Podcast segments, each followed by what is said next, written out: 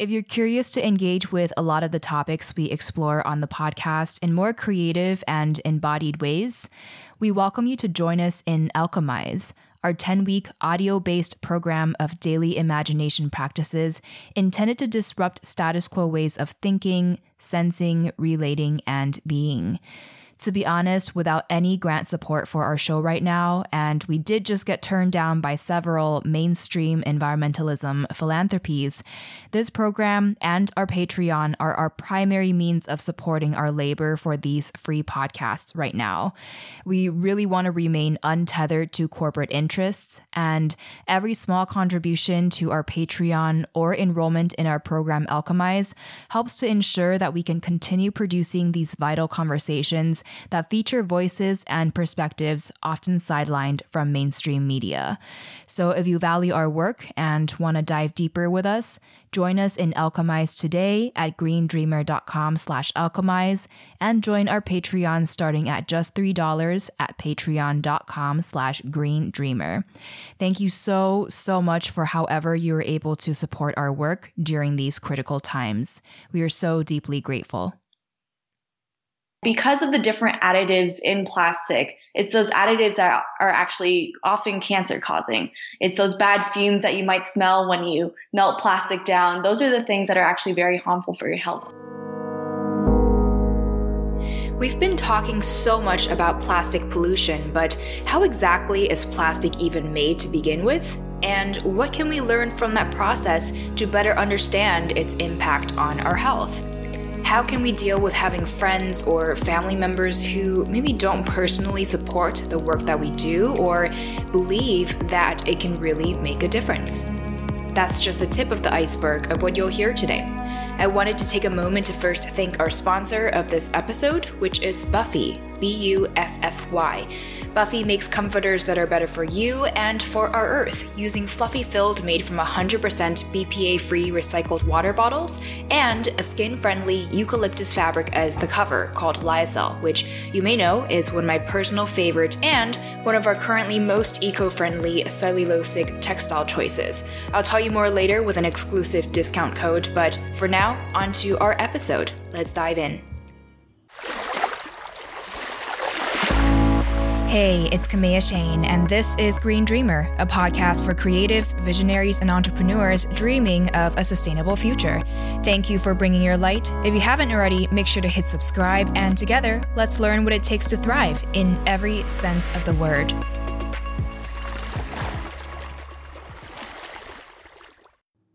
Our guest today is the author of the blog and YouTube channel Snapshots of Simplicity, which is a diary and a guide to living more simply and sustainably. She's got a degree in industrial and packaging technology from California Polytechnic State University San Luis Obispo and now works full time at Cisco Systems as a sustainable packaging program manager.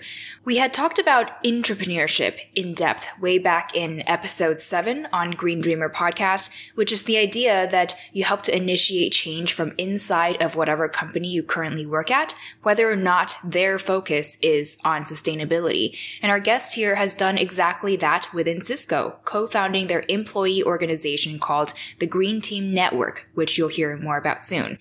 Green Dreamer starting with what inspired her passion for the environment. Here's Christine Liu.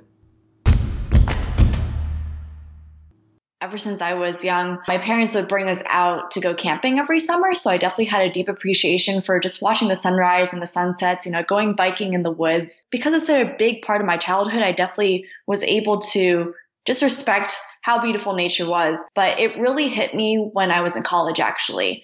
I was studying packaging, and in my packaging studies, I first took a plastics course, actually. And that really got me to start thinking about the materials that we're using and a lot of our disposable products, how they affect our bodies and also the environment, and also where our products are going at the end of life. And my last quarter of college, I actually took another course and had a small little portion on sustainability. And we had an employee from the local landfill who came to talk to us about the effects of packaging waste. And that's when I first learned that the US makes up 5% of the world's population, but generates about 40% of the world's waste. And it really got me to start thinking, what is the impact that I want to leave with this profession in packaging and this knowledge about what our industry is doing today? Wow. Wait, so when you studied packaging and you were studying plastic, was your course taught with the perspective of uh, the health and sustainability impacts of plastic, or were they teaching like the properties and functionalities of plastic as packaging? Yeah, so the course is called Plastic Polymers and Processing. So the base foundation of it was understanding the different types of plastic resins, how they react to different temperatures, and how they're manufactured. But just so happened that our professor was very much interested in the studies of how it affects our health and also the environment. And he was very, very convinced that plastics had a very negative impact on our health when um, used at these extreme temperatures, for example. And mm. especially when we're using in our food packaging, um, there's definitely concerns to be had. So it definitely got the whole class to start thinking about what we're doing with this material today. Do you think he was conflicted teaching this? So, like teaching the use of plastic packaging that he didn't really believe in? I, I, don't think so, actually. I think he was very passionate about letting us know what he truly believed in. And he said, um, as packaging engineers or as packaging manufacturers, just know what you're going to be putting your your plastics in and know how they're going to be used at end of life too. Mm. So your degree is in industrial and packaging technology. So industrial right. packaging would be different than what we see on shelves today, right? In consumer products.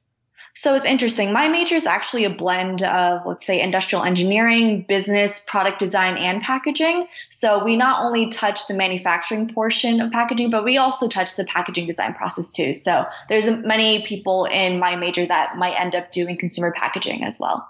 So you already shared some shocking statistics, but what stood out to you most about industrial packaging that made you want to focus on the sustainability aspect of it? I think it was just seeing the huge disconnect between how much we consume and where it actually goes. So for myself, I think after studying packaging and manufacturing, I had a huge fascination and appreciation for how things were made and um, yeah, just going into, for example, the grocery store. I loved being able to look at any type of packaging, point at it and say, Hey, I know how that was made. But then if I looked at a lot of other people around me, they didn't care much about it at all. And they would throw away things without much of a thought and they would throw quite a bit away too. So that definitely got me to really start taking it personally about how can I reduce my consumption and my impact as well. And can you share some some insights into how plastic packaging actually is made? Because we talk about plastic packaging potentially being harmful to our health with the chemicals that are used, or obviously not being readily biodegradable. And I'd love for you to share some insights into the process of actually making plastic packaging from maybe like the raw materials. So plastic in its virgin form, it comes in the form of pellets and they're kind of like small beads. And essentially what happens is that those pellets are melted down using heat. And because of the different additives in plastic, it's those additives that are actually often cancer causing. It's those bad fumes that you might smell when you melt plastic down. Those are the things that are actually very harmful for your health. So in the process of melting down plastics or forming them into different shapes, whether it's through extrusion or blow molding or all these different manufacturing forms, those types of additives will really release these fumes that aren't healthy for you. So there's a lot of concerns, for example, in food packaging, because a lot of times they're packaged in plastics and people don't know whether or not you can microwave something mm-hmm. or if hot food is put into a plastic container whether or not those additives are going to leach out again i mean through the whole process of me like learning all the different manufacturing processes of plastic, I myself definitely inhaled a bit and it wasn't the prettiest thing to experience, but definitely gave me a wake up call of what is it that we are using today in so many of our products. Mm. Is it possible to make plastic packaging without any of the additives? So just plain plastic? Uh, that I don't think so because the additives usually give the plastic certain properties to either remain stable at certain temperatures or whatnot. Because mm. I've heard something like if you have to choose plastic, choose the clear ones. So at least I mm. think they're easier to recycle or maybe have less di- toxic dyes. What's your experience on this? I mean, I would think that's probably right. Um, I know that, for example, black plastic that's usually sold for, let's say, a cake cake boxes um, that is the lowest grade of resin, and that's usually like all of the recycled plastics altogether. Because when recycling centers are sorting through all the different colors of plastic, it's very difficult sometimes to sort it correctly. So oftentimes they put all of the weird colors all together, put in a lot of black dye, and then usually at the end of life, that type of plastic will not be recycled anymore because they can't make it into any other color. Mm. So basically, even clear plastic that maybe has less dyes than colored plastic, that still has chemical additives in it. Yes, so we it should does. still be Mhm. aware of that within food packaging. Yeah, definitely. Oh, so much to think about. yeah, it it definitely gets you to start thinking, but uh, slowly but surely, you're going to find that there are alternatives out there that you can substitute instead of plastic. Definitely. So for you, what did your professional path in sustainable packaging look like after your after getting your degree? So I actually started off with a job in IT. So I was I worked as a business analyst at Cisco, and within a year, I mean, I gave it some time, I gave it some thought, and I was like, I want to give this company, I want to give this type of career a chance because my major was very broad and so many people went all different directions. So I didn't know whether or not I was actually going to go into packaging. But within a year, I decided that IT wasn't my thing. And I was also networking at the time throughout Cisco, the company, and was able to bump into quite a few sustainability folks. And sooner or later, through my networking, I was able to hop onto the packaging team where I was able to drive sustainability initiatives. So that was a completely new role where I was able to apply some of the principles that I knew about reducing waste, some of the principles I knew about packaging as well, and then reduce packaging and our carbon footprint at Cisco. Yeah, and I saw within Cisco, you also co-founded the company's internal employee organization called the Green Team Network. And Yes, I did. I, I mm-hmm. believe this is called intrapreneurship, where you're taking on an, an initiative inside of the existing company that you work at. And I feel like intrapreneurship will be key to changing a lot of our big corporations that currently aren't very sustainable because people just shouting from the outside, not really understanding the inner functions of a company might not be as powerful as voices and influences coming from within, from people who actually understand the company's challenges and limitations, but also want to help them improve. So with this in mind, what are your top tips for people who might currently work for a company that isn't necessarily focused on sustainability, but want to be mm-hmm. a change maker from within as you've done? Yeah, so I would suggest the first thing is to find like minded people around you that might want to do the same thing. Um, so for me, it just started off with, you know, starting that green team where what we do is we would green our office spaces. We would encourage people to, let's say, for example, um, not use disposable cups and encourage them to bring their own, run these little contests. And sooner or later, and we found there's a lot of people who really supported what we did and getting that buzz and garnering that buzz and just growing the team from chapter to chapter throughout the world and being able to establish that organization that definitely like got up to um, our chief of people of human resources as well as our ceo and people are now talking about it more. So i think yeah i would say be encouraged. There's so many people out there that care about it but maybe aren't as vocal about it. So you just have to find them and encourage them to speak out to come together and try to make a difference for the company. That's awesome. And what do you think is most effective in terms of influencing the key decision makers in big companies like Cisco? Hmm, that is a very good question. Um, so I think one of the best bangs for the buck, I would say, is if you can tie sustainability with the business impact, that's a huge sell for a lot of business corporations. And at the end of the day, businesses are out there to make profit. And in order for people to have jobs, you need to make money in some way, shape, or form. But if you can be really smart about it and ingrain sustainability. So, for example, um, we had to make the business case and also the sustainability case for reusable versus disposable cups. And it did end up being a business benefit. So, trying to make sure that you always keep the business in mind is going to really make the financial people happy. And there definitely are so many financial benefits and cost savings to Mm-hmm. being more sustainable. So I think we're on the right track. We just have to really emphasize that part of the equation for companies. Yeah, definitely. hmm Yeah, and for you, alongside of your full time job, you also started your blog and YouTube channel called Snapshots of Simplicity. I watched some of your videos; they're so beautifully done and so creative. So thank you for Oh, thank putting you. this out into the world. Um, I'll definitely link to this in the show notes so we can keep following your work and your videos. But it takes a lot of work too to run a blog and a YouTube channel. So, what inspired you to start this? So, my last quarter of college, um, because I had a really big passion for packaging sustainability, I actually applied for a social entrepreneurship program called the Do School. They're based in Berlin, Germany right now, but I was there in Germany for the last quarter of my um, college degree. So, I took that last quarter off to essentially study abroad. And I decided to go there into that program to incubate my idea of how to make packaging more sustainable. And essentially, it was a group of 18 different fellows from all over the world that were in all different areas of social and environmental entrepreneurship, whether or not they want to be activists or business owners. Um, but I got to go there and work on the sustainable packaging challenge with H&M, the clothing company, mm-hmm. while also incubating my own venture to bring back to my own home country, which ended up being my blog, which is Snapshots of Simplicity. So it first started off as I, as a packaging girl wanted to reduce my packaging waste and my original blog name was actually called packageless because i thought we could package less but also go package free. So that was my first kind of way around it but then sooner or later i found the zero waste movement and then also wanted to tie in my passion for minimalism so i kind of just rebranded it all into Snapshots of Simplicity. I love it.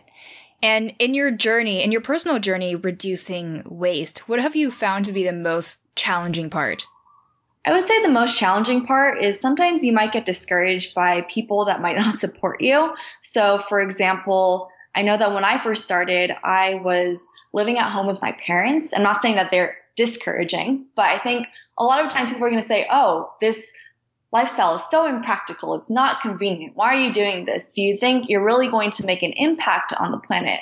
And for myself, I was like, I feel a lot more true to myself if I am really able to follow through with my actions. So I think that discouragement maybe kind of got to me sometimes, but I really told myself, hey, even if people think I'm weird, even if people might say no to me using my container at a specific store, I know it's the right thing to do considering the background that I have and what I've been learning all these years. Mm. I've definitely had close family members say the same thing to me as well. Like, you're just one mm-hmm. person. You're not going to make a difference. Mm-hmm. And it is tough. So how do you deal with this, especially when it comes from a close friend or a close family member like your parents?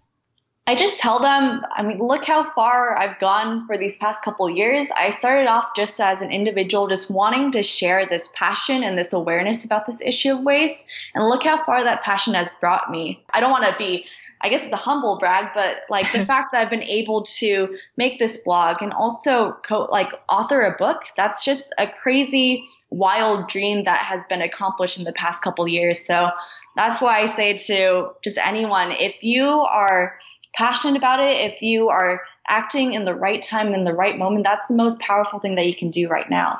So, with your YouTube channel, you share a lot about, as you mentioned, minimalism and simplicity and reducing waste. Mm-hmm. What's been like the most viral or popular video? Definitely has been my apartment tour. um, yeah, that just blew up all of a sudden without me even knowing. and it's been really fun to kind of sift through the comments. But I think the reason being is because people love to look at how people live. And the home is really representative of what someone's personality or character might be like and just the way that they go about their everyday in their home is yeah, it says a lot about a person. Yeah, I interviewed another uh, YouTuber. She's Erin of My Green Closet. I don't know if you're oh, yeah. familiar. Mm-hmm. Yeah, I've but she also said the same thing. She said her apartment tour was also the most viral video. So it's so funny that mm-hmm. I guess people just want to sneak peek into other people's homes. yeah, definitely. Yeah. So, with you having a full time job and also you authored a book, you're running this blog and YouTube channel, what's been the biggest challenge for you balancing these things as you're trying to build your platform to be able to share this lifestyle with more people? Yeah. So, I guess a little update for whoever's listening to this podcast, I'm actually taking a short break from work right now because I'm working on my mental health. And I think, yeah, being an overachiever or perfectionist or just wanting to get a lot of things done is really easy to overlook rest mm-hmm. and to not give yourself enough credit for how much you do. And I realized that three years too late, I would say. I mean, I've been working for three years, doing this blog for three years, but um, it's just been a nonstop marathon, I would say. And I never really gave myself a true break and would constantly get sick. So I think for me, the toughest thing was giving myself a pat on the back and saying, you can sleep in, Christine, you can take a break. And um, unfortunately, I burned out and I'm trying to build myself back up again and figure out the next steps as well. Yeah, you mentioned it was three years too late. What was that final straw that made you finally put the foot down about this? Yeah, so I'm currently going through some anxiety right now, and I didn't realize that I had anxiety until I finally gave myself the time to go to the doctor because my husband was like, Christine, you've been getting a lot of anxiety and panic attacks. We should really go to the doctor about this. And eventually, there's one day at work where I just couldn't like keep myself up. I couldn't focus, and I just felt really out of my element. And that was the day that my husband told me, Hey, you should just consider taking a short term leave from work or just taking off some time to really rest and take care of yourself. Mm. Well, thank you for sharing that with us. Oh, yeah, um, of course. What do you think has been the most powerful part of you having made this decision? Hmm. I think the best part about just taking the short term leave is that it's really given me the time to take care of myself first and really allow myself to be just happy with resting. Because I think, yeah, we live in a society where it's so busy and there's just so many things going on. We're constantly being told to push ourselves even harder, to climb the corporate ladder, to get higher pay raise.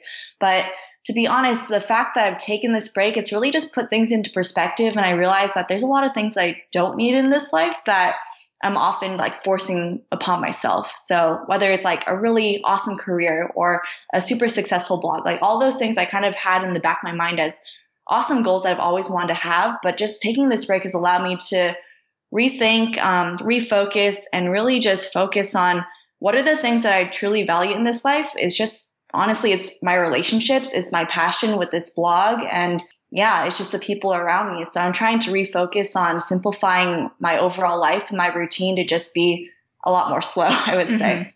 And I feel like you're definitely not alone. We're just in such a fast paced world that constantly encourages us to buy more, throw things out, go faster and faster. So I feel like we're all on this treadmill together.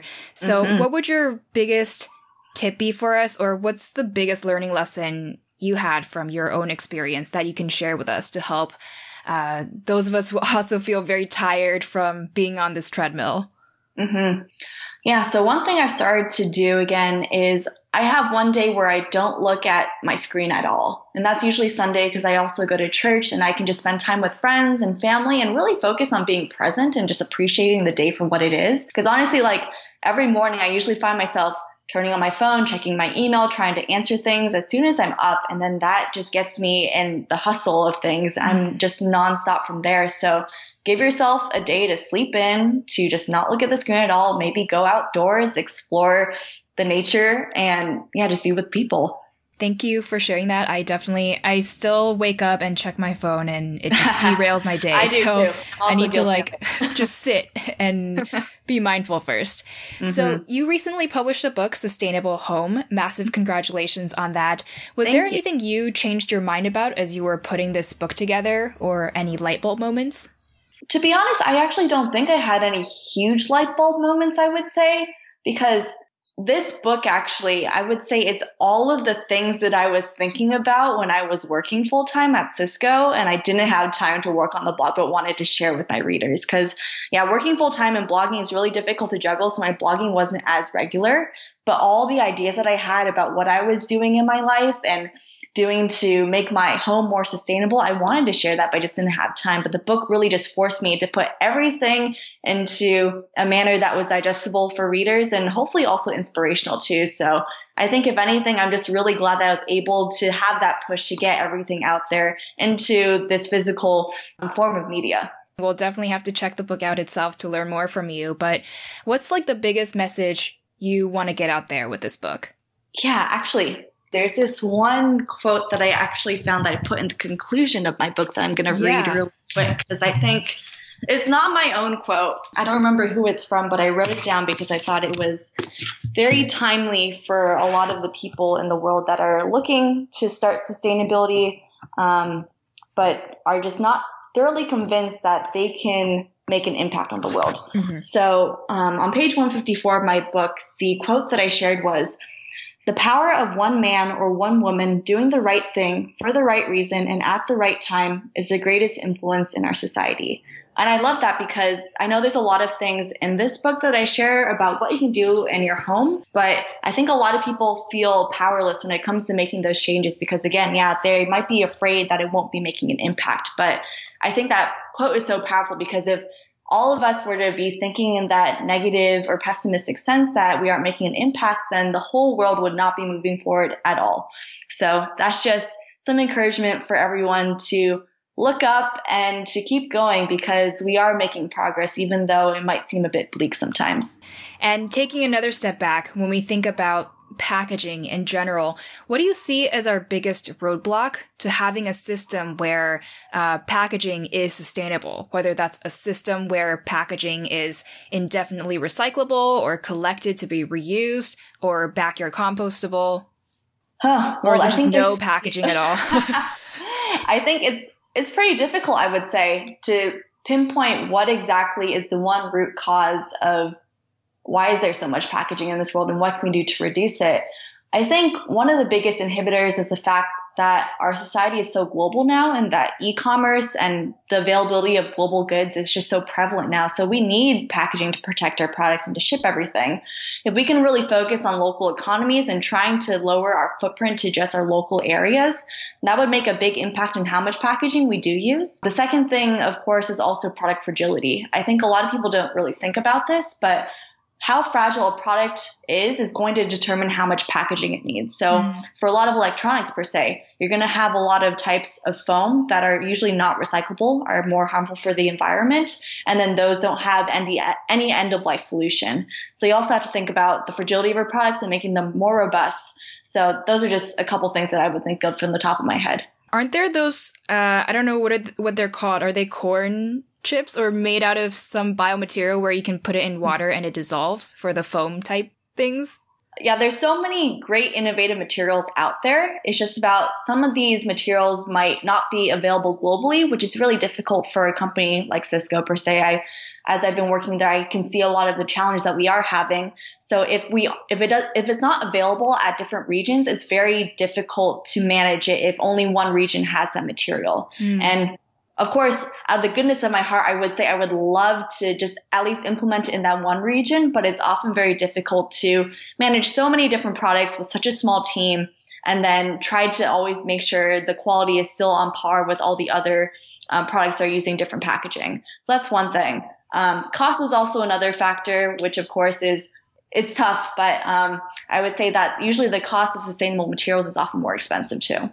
What do you think it'll take to have these healthier materials become available globally and for the cost to come down? Is that even possible?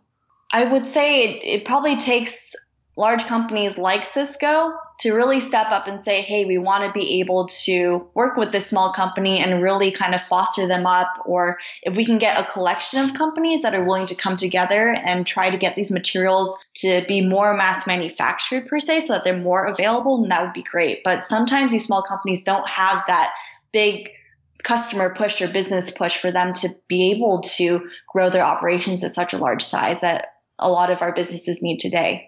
For sure. So we definitely need uh, continual intrapreneurship, like what you've done, to influence the decision makers in big companies. And for us as individuals, what do you think we can do to help support a world with less packaging issues? First thing I would say is just speak up, whether that's through voting or whether it's through talking to businesses that might not have so good packaging. I think a lot of businesses are aware of the issue of plastic packaging waste now. And I see that and can witness that from my experience at Cisco and the amount of customer inquiries that we get about what type of packaging is going to be sent with specific products. Is it going to be um, sustainable or not? Is it recyclable? All those different questions. So I know that businesses that care about their customers are the ones that are going to survive in the end. So be sure to tap into your businesses and maybe it seems like a hassle to make that small email or that phone call, but it really gets them thinking. For sure. Because again, like when we buy a product that's a little more sustainable or when we send an email, it might not feel like we're having an impact, but from within a big company, you feel like this really can influence their future directions. Yeah, definitely. Because once you get the ball rolling and there's more customers saying the same thing, then the business is going to have to start thinking about something. Otherwise, they're going to be losing business as well. And beyond the world of packaging, what do you think we need most to accelerate towards a thriving and healthy planet? I would say the thing that we need the most in order to make our planet more sustainable is more action from the people that are aware of the situation. I think a lot of people know that global warming and climate change is an issue, but we're not doing enough to actually change that. And unfortunately, it might be a bit more difficult for some to do that. I mean, I live in California, so I think we have better access to a lot of greener solutions. But I think it's some action on part of the individuals, but it's also on part of the government too about offering these solutions so that it's easy and accessible for people all throughout the world and in different vicinities too. But unfortunately, that isn't valued right now, or it's not the main priority. So I think, yeah, it's a combination of both people that care about it really voicing their concern and actually taking action, implementing those solutions. And second, it's the government or the businesses that offer these solutions to make sure that it is accessible to people all throughout the world. And what's next for you that we can look forward to and support? We know you just published the book, so. Yeah, so a couple things are coming up. So I'm considering blogging full time, so that's still on hold. But um, just expect that I will be producing more content online. I'm doing website revamp as well as just publishing weekly videos. And the second is that I'm also planning out a book tour, so that should be coming up in the next coming months. I'll be starting out starting out with California first, and then going throughout the United States. And I just also got news that my book is being translated into Polish and also Chinese. Wow. So hopefully, also a chance to go abroad and be able to share my story there too. That's awesome. And where can we go to stay updated and follow you online and on social media? Yeah, so I'm available on Instagram, Facebook, through my blog. I have an email list and also YouTube. The account is called Snapshots of Simplicity with no spaces, so you can either go to snapshotsofsimplicity.com, otherwise, it's the same on Instagram or YouTube. As I mentioned earlier, our sponsor for this episode is Buffy, which makes fluffy, eco-friendly comforters with recycled BPA-free plastic bottles as the fluff, and one of my favorite fabrics called lyocell, made from eucalyptus as the cover. They've got over 11,000 reviews of customers agreeing that it's the softest, fluffiest comforter they've ever tried, and I have to say, I received the sample they sent me recently, and I'm officially chiming in to agree with that statement. But that's just for me. Bedding is obviously really personal and Buffy knows that as well. So you can actually try their comforter in your own home for 30 days for free. And if you don't love it, you can return it. For $20 off your Buffy comforter, visit buffy.co and enter Green Dreamer as one word as your discount code. Again, that's B-U-F-F-Y dot C-O and discount code Green Dreamer for $20 off. For now, on to our final five. Let's power through. What's an uplifting social media account or publication you follow? Yeah, so I think my favorite social media account is it's a faith-based account. It's called Desiring God. Um, it's actually very personal to me. The whole reason why I even started this journey of sustainability is because of my faith. So it kind of keeps me grounded to be able to see those posts and to make sure that I'm just very true to my heart. I would say. Yeah. What do you tell yourself to stay positive and inspired? I tell myself, or I just remind myself of all the opportunities that I've had for the past few years and how thankful I really ought to be for all the good things that have happened. And that hopefully those things will encourage me to keep going and keep dreaming bigger as well. What's one thing you do for your health, either daily or weekly? I try to sleep a lot because I love to sleep. Important. Uh, what's one thing you're working on right now to live more sustainably? So I'm actually revamping my wardrobe. Um, I haven't gotten any new clothing in quite a while, but with this new season of life, I'm actually really excited to embark on a new season of clothing as well. So I'm going to hopefully pare down a bit more and make it more simple. Uh, what makes you most hopeful for a planet right now? I think it's amazing to see how much the zero waste movement has grown in the past couple years. I remember when I first started, it was very difficult for me to get access to certain sustainable products or get things in bulk, but now there's so much availability online and it's been so encouraging to see. And what final words of wisdom do you have for us as green dreamers? Don't overlook your network. I think that I've made the biggest impact with the people that I've met in my community, whether it's online or in person. So that's through my blog, that's through my work as well. So when you can find like minded people that are really passionate about the same issues or the same problem statements that you guys want to solve, be sure to connect so they can encourage each other and really try to work together to make an even bigger impact together. How can you collaborate with people already inside of your network? Oftentimes, we can make an even bigger impact when we work together, so don't be afraid to reach out and connect with like minded people around you. Green Dreamer, thank you so much for tuning in. You can find the two tweetable key takeaways from this interview as well as links and resources at greendreamer.com slash 97 for episode 97 You can reach me with feedback on how I can improve the show for you through the website's contact page. And as always, you can find me on Instagram at Kaméa Chayne. That's K A M E A C H A Y N E. And finally, just remember now more than ever, our planet needs your light to thrive. So if you haven't yet, hit subscribe, and I will catch you later, Green Dreamer.